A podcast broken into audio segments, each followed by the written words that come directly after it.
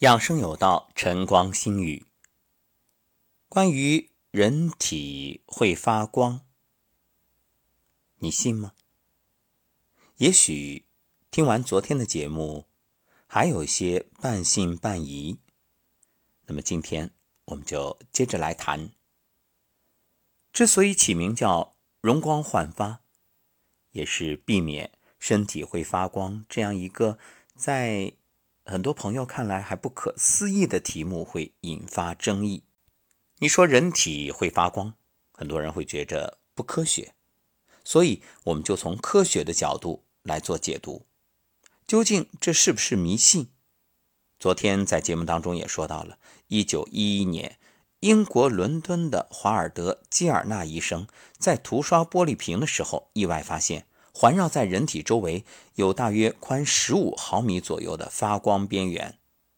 这个发现呢，在当时并没有引起任何人的注意，这很正常，毕竟那是一九一一年。就像现在，有人如果有什么新的发现，很多人也不在意，甚至这件事儿啊，未必会引起很多人的注意，不过是少数人茶余饭后的谈资。说说笑笑，觉着那个人疯了，仅此而已。所以在当时，知道的人呢，都觉着可能是特定的光环境下造成的，根本不值得研究。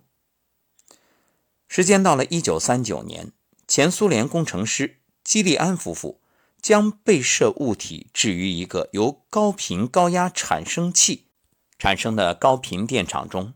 发现活的人体周围会以一定的节奏发现彩色光环和光点，但是若是死亡之后，光环随即消失。而且他们发现人体某些部位的光芒比其他部位要强。将这些点绘制出来，发现与中国古代经络理论中七百四十一个针灸穴位吻合。这次基利安夫妇的发现立刻引起极大轰动。到了二十世纪八十年代之后，日本、美国相继使用先进的高科技仪器对人体发的光进行研究。当时，这种所谓人体发的光已经被称作人体辉光。日本、美国的科学家都试图将人体辉光之谜公之于众。日本新技术开发事业团采用具有世界上最高敏感度的、用于检测微弱光的光电子倍增管和显像装置，成功实现了对人体辉光的图像显示，并且将这种辉光称为人体生物光。日本通过对人体生物光的监控，从中把握人体的新陈代谢，并且以此测定人体的生理状况。那么，这是不是就说明每个人都会发光呢？答案是肯定的，而且每个人发的光不一样。一般人发出的大约只有二十毫米左右，但有人身上的光芒会特别强，也有人呢可以用肉眼就看见这种光。这大概就是我们常说的有的人会发光的解释吧。那么。这种人体辉光与我们所说的养生又有什么意义呢？人体辉光会随着人的状态而变换颜色，比如当你企图说谎时，身上的辉光会出现种种色彩斑点的交替闪耀跳动。这也正是生活当中你会发现，身边有人直觉特别强，其实所谓他的直觉强，不如说是他敏感，而你呢？又会在说谎时，身体发生这种光的变化，给对方提供信号，他捕捉到了。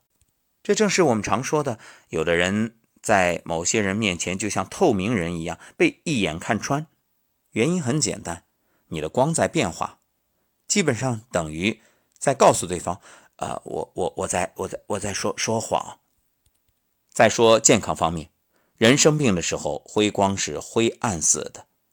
我们常说病气，就是这种光啊。像癌症病人体内会产生一种云状辉光，健康人的辉光是乳白色或者灰白色，而不同的颜色呢，也代表不同的性格。比如主色若是红色，说明性格任性固执，也表示自私，体格强健。当然了，任何事儿啊，有利就有弊，有好就有坏，所以阴阳是和合的。因此，红色其实也代表一种领导能力。有没有发现，很多领导确实都很固执，但恰恰说明他很专注、执着。若没有这种执着，也无法领导。那慈不掌兵就是这个道理啊！遇到一点挫折，马上就退缩，或者什么都想兼顾、面面俱到，那别做领导，因为不可能。蓝色呢，是信仰和虔诚的颜色，蓝色越深，说明越纯洁。越虔诚，橙色则显示身体健康，绿色呢代表大自然与恢复健康，当然也可能表示性格奸诈。粉红色是爱和爱心、浪漫、幸福或者陷入恋爱时的颜色。当一个人暂时进入恋爱状态的时候，辉光就会在某种程度上被改变，即使平时是非常自私的人。在这个热恋期间啊，也会变得相当无私。所以你看，这情侣之间热恋状态，那真的是眼里只有对方，没有别人，彼此的吸引，你也可以说是这种光的吸引。而恋爱友谊健康，由此也就不难理解了。当一对情侣手挽手拍照时，女方指尖上的辉光的光晕特别亮。并且会向男方的指尖延伸过去，而男方指尖的辉光光晕却会略微后缩，以顺应女性的光圈。这就是此消彼长，或者可以说是，呃，彼长此消。每当两性真情拥抱、接吻的时候，彼此的辉光奇妙地交织在一起，而且变得分外明亮。所以，我们说，爱是。世间最强大的能量，在国外也有专门研究机构以拥抱这种方式来疗愈病人。想想看，在这种时候，因为拥抱产生这种纯净的光，最主要是让身体的五脏六腑都得到一种疗养，它是不是就把人体变成了一个疗愈的仪器了呢？当然。我们继续来说辉光的颜色，若是鲜黄色，说明智能卓越，代表睿智；黑色是死亡、恶毒或者祸害之意，所以黑色也被称为病气。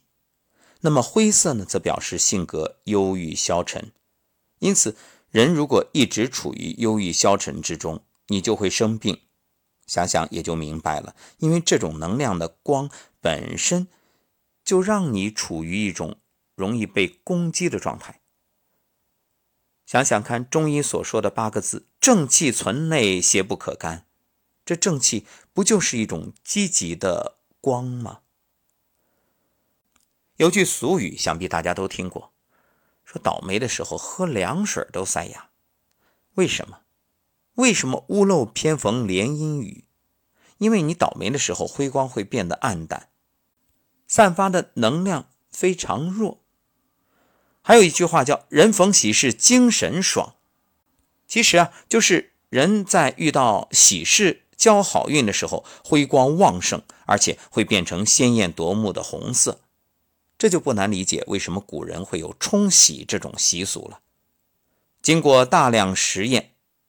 人们发现，人体辉光的颜色和形状会根据人的健康状况、生理和心理活动发生变化。通常来说，青壮年的光晕比老人和婴儿要明亮，身体健壮者比体弱者要明亮，运动员呢比一般人要明亮。同一个人各部位的亮度也不一样，手和脚的光晕亮度比较大，胳膊、腿和躯干的亮度呢稍微小一些。你看，生活中有一种现象，我们会说：“哎，这个人特别像老师，这个人啊，一看就是警察。”那我们也就不难理解人们如何去判断这种所谓的职业气质。其实，它不也正和你日常的这种环境、行为、语言的习惯，也就是你身处的这种职业的圈子，慢慢形成固定的气场，也就是发的这种特定的光有关吗？所以，我们说物以类聚，人以群分，还有叫同呼吸共命运，或者叫同频共振，那就是日子长了，总会受到相应环境场，也就是这个磁场的一种影响。所以孟母才要三千呢。每个人从呱呱坠地到离开人间，始终都在发射这种超微弱冷光。这个光啊，会随着人的年龄增长、健康状况的变化，以及饥饿、睡眠等生理变化发生相应的改变。有句话叫“士别三日，当刮目相看”。为什么？因为它的光变了，就是因为这三天里，他的心智、他的思想、方方面面，包括性格，都发生巨大的改变，所以才会让以前熟悉他的人。突然感觉好像变了一个人，这其实也正是我们练功学习的意义。你看，每天站桩的人之所以身体以前的疾病症状逐渐消失不见，就是在改变人体内在和外在的这种能量场。如果用仪器去测试，那站桩一段时间之后，这个光肯定会有变化。想想看。那你身上所谓的病，不也就不治而愈了吗？其实说是不治，你这站桩就是在治，只不过我们不去宣扬所谓的治病，因为中医归根结底就是重因得果，它不是针对你治的所谓病症，而是釜底抽薪，从根本上去解决问题，让你发生改变。那么前面说了，活人才有光，死人没有。所以当一个人死亡一段时间之后，光环就会消失。正常人来说啊，身体两侧的超微弱冷光是对称的。若生病了，那两侧的冷光会失去平衡。所以观测与研究这种冷光，就成了探索生命奥秘的重要手段。其实这个世界到处都有奇妙。我们现在所谓的科学。认知不过是达到百分之五都不到，而未知呢，百分之九十五以上被称为暗物质，因此才会有许多伟人发出感慨：已知越多，未知就越多。在这里呢，也想给大家分享一个观点：千万不要轻易下定论，因为你所谓的定论不过是你已知的，你是无法对你未知的去下结论的。因此，我们保有一种好奇，同时呢。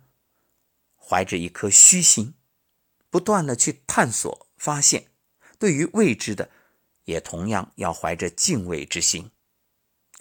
毕竟夏虫不可语冰，而对于井底之蛙来说，外面的世界究竟怎样，你跳出去才知道。所以，我相信这样一句话：一切皆有可能。愿各位听友能够在节目之中。交流探讨，节目之外，不断的去发现探索。如果有什么您认为好的思想，也欢迎大家留言，我们一起交流探讨。归根结底，殊途同归，异曲同工。我们就希望能够真正承接上古真挚圣贤的智慧，把中国古人的那些。以各种代价，甚至包括牺牲生命在内的代价，所研究得出的一些宝贵经验，能够造福于当代人民。毕竟科学有局限，而大道最包容。